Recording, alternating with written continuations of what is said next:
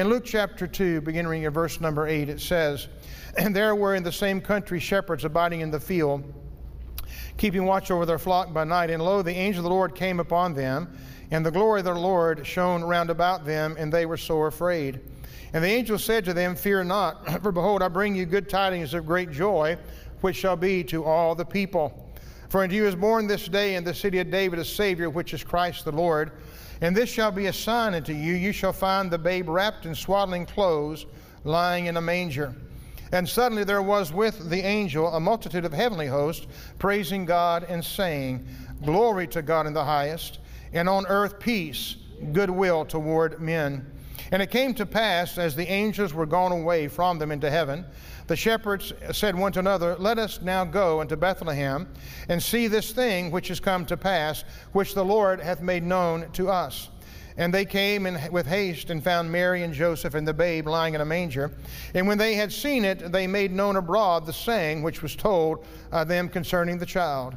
And they and all that they uh, heard wondered at those things which were told of them by the shepherds. But Mary kept all these things and pondered them in her heart. And the shepherds returned, glorifying and praising God for all the things that they had heard and seen as it was told unto them. I want to entitle the message this morning simply, Away in a Manger. Remember that old chorus song we sing, Away in a Manger, no crib for the bed? Little Lord Jesus laid down his sweet head. Let me tell you, there is a way in the manger this morning. His name is Jesus. Praise God. To me, it's a wonderful thing that the announcement of the birth of Jesus Christ would be given and made to these lowly shepherds keeping their sheep in the fields of Bethlehem. Uh, in that day, the Orthodox people looked down upon the Jew. Uh, they were unable to keep the ceremonial rites. They could not keep the minute details of the law. They could not wash their hands. They couldn't do the rules. They couldn't do the regulations.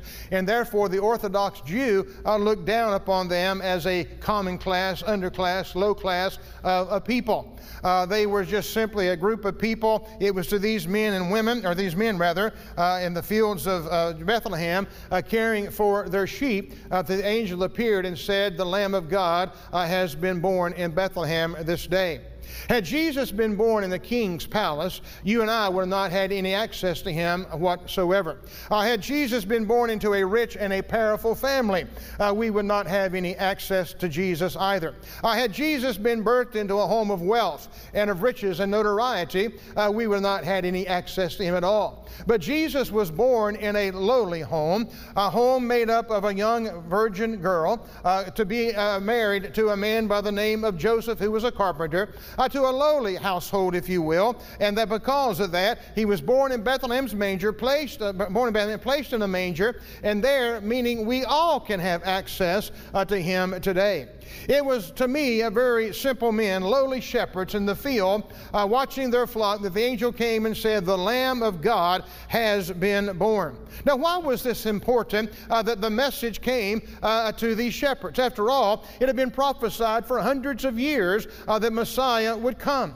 Isaiah said that he would be born through a virgin. Micah prophesied that he'd be born in Bethlehem. Uh, so why was it that the angel uh, came to shepherds watching their flock? Why did you not the angel go to uh, maybe the priest of the, of the, of the temple? Why did he not make the announcement uh, to the rabbi in the synagogue? Why not go to the scribes, the Pharisees, or the Sadducees? Or why not go to a political leader like Caesar or Herod? Or why not make the announcement to the shepherds of all people? Well, I believe one of the reasons, if not many, that we know from reading the Word of God uh, that it was the shepherds uh, that would keep and watch over the flock. Why? Uh, because in sacrificial system of the Old Testament, uh, lambs had to be used over and over and over uh, within the sacrificial system of that uh, particular day and hour. We also know that the lambs that were used had to be without a spot, without a blemish. They had to be perfect as far as perfection could be in that day. With that being known, the temple authorities had their own flock of sheep, if you will.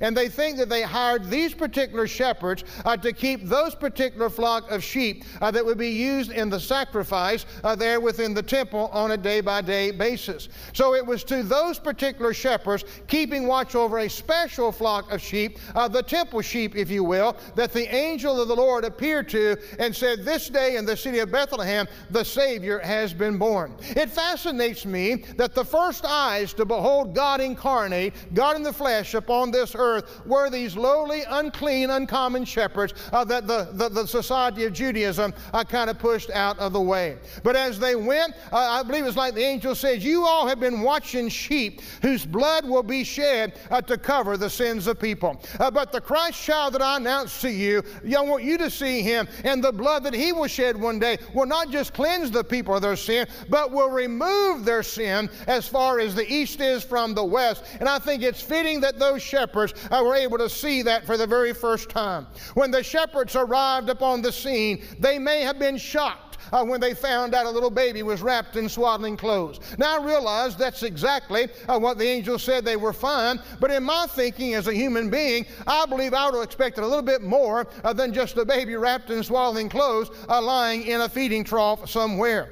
Uh, think about it just for a moment. After all, the Savior of the world, the Messiah, the Lamb of God, sin's destroyer, and Satan's last, uh, last fear, if you will, was nightmare uh, was there as promised, the little baby in Bethlehem's manger. And it shall be a sign to you, they said, you shall find the babe wrapped in swaddling clothes and lying in the manger.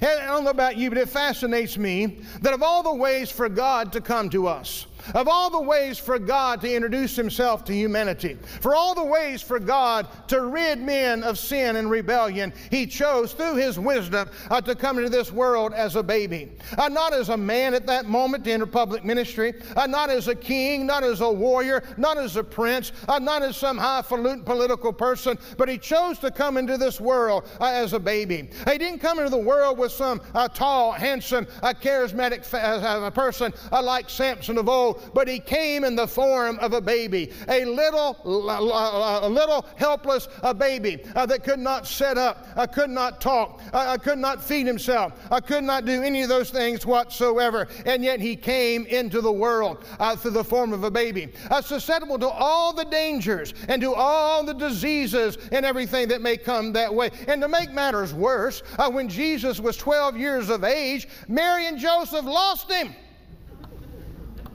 They lost him at the temple for several days. The Son of God, the Savior, and they lose him.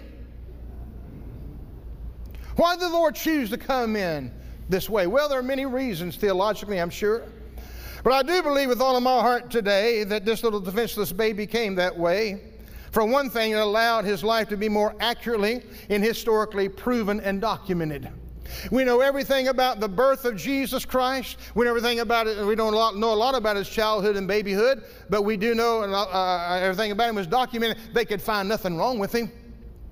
There's nobody can accuse him justifiably of doing anything wrong. Oh, they said he was a wine bibber. They said he was of the devil. But they can say all they want, but he lived to prove it to be different. So we have an accurate historical point of view of who this man Jesus Christ really was. And if he is not who he said he was, he is the biggest liar that ever walked upon the face of this earth. But we can trust that what he said he'll do, what he said he'll do, and what he did he's going to continue to do for his glory and his honor. I think one thing, too, he's better able to understand our human life as he came to this world as a baby. He understands just how fragile you and I are. He understands temptations better than we understand them ourselves. Why did Jesus come as a baby, a helpless, a little baby into the world? Well, maybe for different reasons. But number one, let me just simply say this babies to me represent life. Babies represent life. A baby represents so much, but for any of us that's been around the birth of a child, or for any of you ladies that's birthed the child, you know just how miraculous it really is. Uh, here, a nothingness was formed in the womb of a mother. And the baby begins to grow, the belly begins to swell, and the baby's birth, and God breathes into the nostrils the breath of life. During that time, babies represent life. Babies represent hope. Babies represent newness.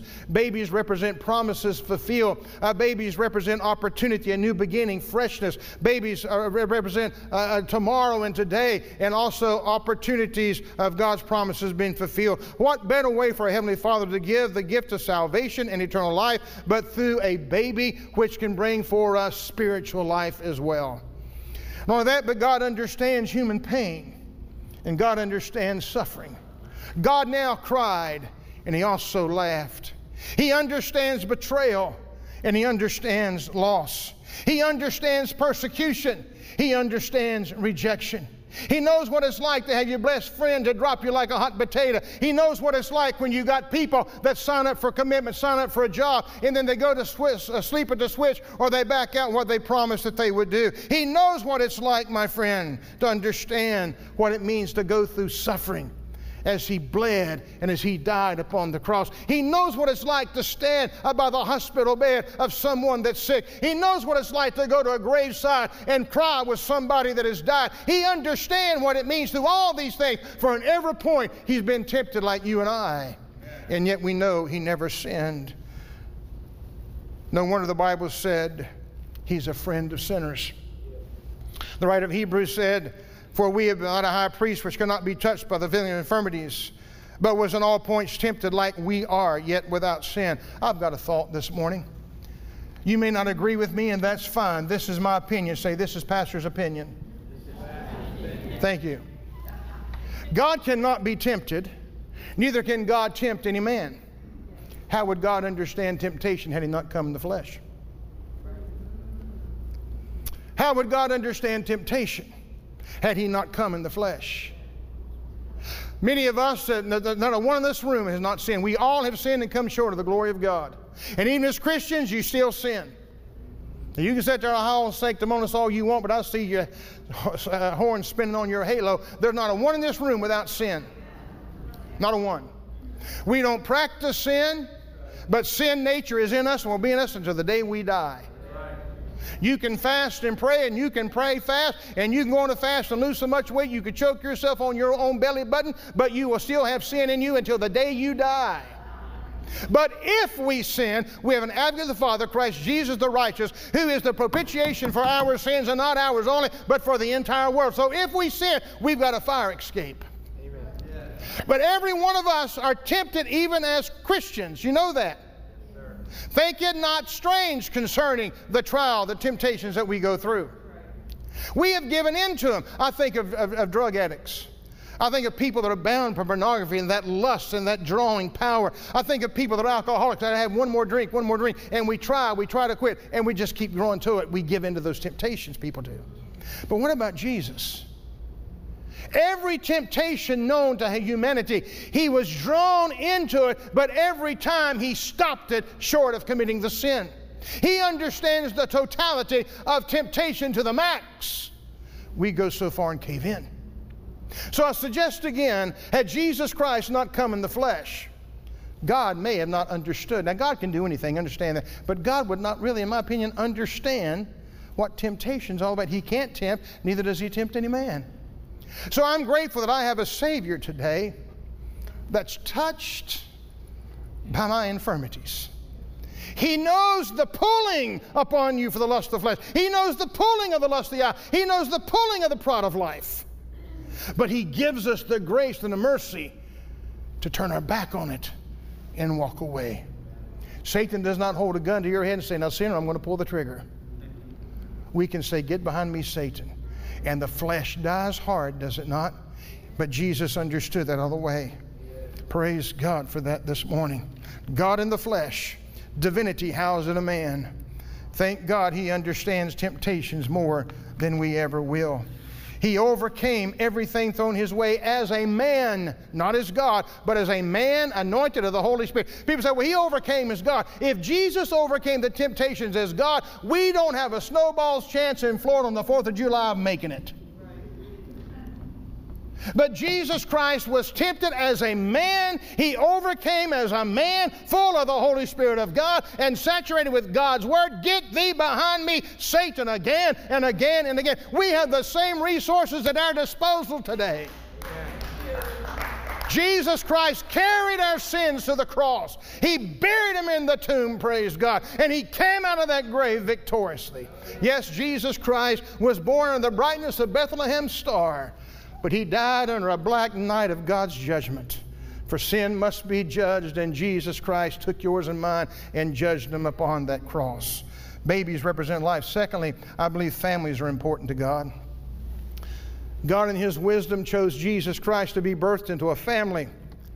Family is the oldest institution in all the world, and families are coming under attack today like never before. Totally under attack. But I remind you that God knows that families can provide support, families provide encouragement, families give the discipline that's needed, family gives love that's needed for us to become whole and healthy. God chose Jesus, the Savior of the world, to be raised by a little teenage mother by the name of Mary, who was engaged to a man by the name of Joseph, who no doubt taught Jesus a work in the carpentry field, who had other siblings brought to him. And I, what, do you, what do you think it'd be like to, to be raised with Jesus? Can you imagine civil, uh, sibling rivalry? Can you imagine the tricks they played on each other? Can you imagine how Jesus responded to it? Jesus was the only person smarter than his mom and dad, and he still obeyed them. That'll hit you about 2 o'clock in the morning. Jesus was not born as an orphan. He wasn't thrust into a place all alone and forgotten. No, he was born in the families, and families are important to God. Let me tell you something. For those that don't have perfect families, guess what? None of us do. There's no such thing as a perfect family. There are some people that are born and families don't want you. You've been adopted, you've been given up, you've been rejected. The list goes on and on. You and I cannot ha- help what's happened to us, but we can help how we're going to respond to what happened to us. If we go around acting like a martyr, I told someone the other day, if we go around acting like a martyr, there'll be people that will crucify us. You may have been rejected by mom. You may be rejected by dad. You may be rejected by everybody. But I'm going to tell you, you can come to the family of God because we have a heavenly Father. He keeps his eyes upon the sparrow. He loves everything about you. He knows that you were fearfully and wonderfully made, and the world may reject you. A mom may reject you. A dad may reject you. But the Lord Jesus Christ, the glory, died for you, and he will accept you into his beloved today. Don't you say you don't have a family. You got the family of God, and we have a heavenly Father Father who will meet every need that we have today. Glory to God, we have a Heavenly Father whose eye is upon you this morning. I love that Jesus came as a baby. He didn't come in a cloud, He didn't come in a pillar of fire. And I love the fact that my King humbled Himself and came in the form of a baby to enter into this world. This is known, God dwelling in the flesh Divinity housed in a man. This is known as the incarnation. I didn't say reincarnation, I said known as the incarnation. The incarnation of Jesus Christ is an important doctrine in Christian theology. God becoming flesh in the form of a baby. John covers this in his chapter, John chapter 1. In the beginning was the Word, the Word was with God, the Word was God, the Word became flesh and dwelt among us, and we beheld his glory as the only begotten of the Father. The incarnation really has nothing to do with Christmas. Oh. We simply remember the incarnation at Christmas. That's the day we remember it. When Jesus was born, they did not celebrate birthdays. His parents used, did not use a Roman calendar of 365 days. They used the 360 day calendar. So we have one day out of 365, and we may get it right when he was born. But he wasn't born on December the 25th. We acknowledge the fact that he was born, and we celebrated on December the 25th. I hope that don't hurt you. Somebody may have written down the day he was born, but if they did, they lost it. It's safe to say he was not born on the 25th of December. That's the day we remember his birth. So let's instead focus on the incarnation of Jesus Christ. After all, all this birthday stuff is just a distraction from what he did and what he means to us. It's not about gifts and toys and trees. That's what we made it. But, friends, it's about Jesus. It's about Jesus. It's about God seeing a condition upon this earth. It's about God hearing the cries of mothers and fathers and people bound by sin. It's about God saying, I'll come down in person and do something about it. He didn't send an angel, He came Himself as a virgin born Son of the living God. It was a day when the Son of God became the Son of Man in order that we, as sons and daughters of men, might become the sons of God. It's the day that He stepped out of eternity into time to redeem us in time that we might be ready for eternity. That's what Christmas is about to me. I'm pretty sure the incarnation of Jesus has nothing to do with having his birth celebrated by giving each other gifts financed by debt. It's amazing. We celebrate Jesus' birthday, but we give everybody else the gifts. My four year old granddaughter and my seven year old grandson, we celebrate birthdays with family. I know them enough to know that if it's my seven year old grandson's birthday and we buy all the gifts for the four year old, we're going to have a problem we are going to have a major problem. It's my birthday. As a matter of fact, when it's their birthday, they want each other's presents. They want to blow the candles on each other's birthday. You know what I'm talking about? That's the way kids are. Sometimes we as Christians just the same way. Pastor, you're thinking out loud again. The wise men came to Jesus. They brought gifts of myrrh and gold and frankincense. Understand that. But, friends, it's not about the trees and the tinsels, it's about Jesus. It's not about, not about the lights and the star on top of the tree, it's about Jesus. It, it, it's not about uh, the gifts under the tree and, and all these things, it's, it's about Jesus. Celebrate it the way you want to. Enjoy the beautiful decorations. Enjoy the beautiful colored lights. Enjoy the lighted stars and the nativity scenes. Enjoy the eggnog and the fruitcakes and the parades and the parties. But, friend, don't forget about Jesus. Enjoy your turkey and ham dinner on Sunday, Christmas, but don't forget about Jesus. Enjoy all the festivities that you do and the gifts that you give to friends, family, loved ones. Nothing wrong with that. But don't forget about Jesus. if you have to, go on out there and take your kids to the mall and let them sit on a little fat red man's fa- uh, lap and, and, and pull on his whiskers and look at the sleigh and the reindeer and all that. But don't forget about Jesus because we're celebrating Jesus who came into this world. God indeed did come to this earth. He was 100% man, He was 100% God. He was divinity housed within a man, praise God. The shepherds' eyes were the first one to see the Lamb of God that would take away the sin of the world. The shepherds were the first one to see the one who came to destroy the works of the devil. The shepherds were the first one to see God's love gift to a lost and dying world. The shepherds' eyes were the first to see the one who came to give life and to give that life more abundantly. And thank God he, they, they saw and they beheld with their own eyes. Amen. Referring to the incarnation, the Bible said, But as many received him, to them gave he the power to become the sons of God. John 1 9, that the true light which lighteth every man that cometh into the world. The good news is that salvation is personal. It's for me, it's for you. But don't forget, it's for the world is not just for us, it's for everyone. The atonement is not limited. Jesus did not die for a certain few, He died for everyone. For God so loved some of the world, no, for God so loved the world that He gave His only begotten Son, and yet He's become His only forgotten Son in so many cases today. Think about the physics of bringing light to a dark room for a second. Let's just say we're at a theater, 200 people or so in, in, the, in the theater and the projector behind you is going up on the big huge screen, it's still dark in there. But say all of a sudden the film breaks and a white light hits the screen. Guess what happens? The whole theater is bright. Now, that white light, did it just affect the people looking for it or did it affect everybody? It affected everybody. When Jesus Christ came into this world, the light of the world, Christ, influence the entire world whether people like it or not.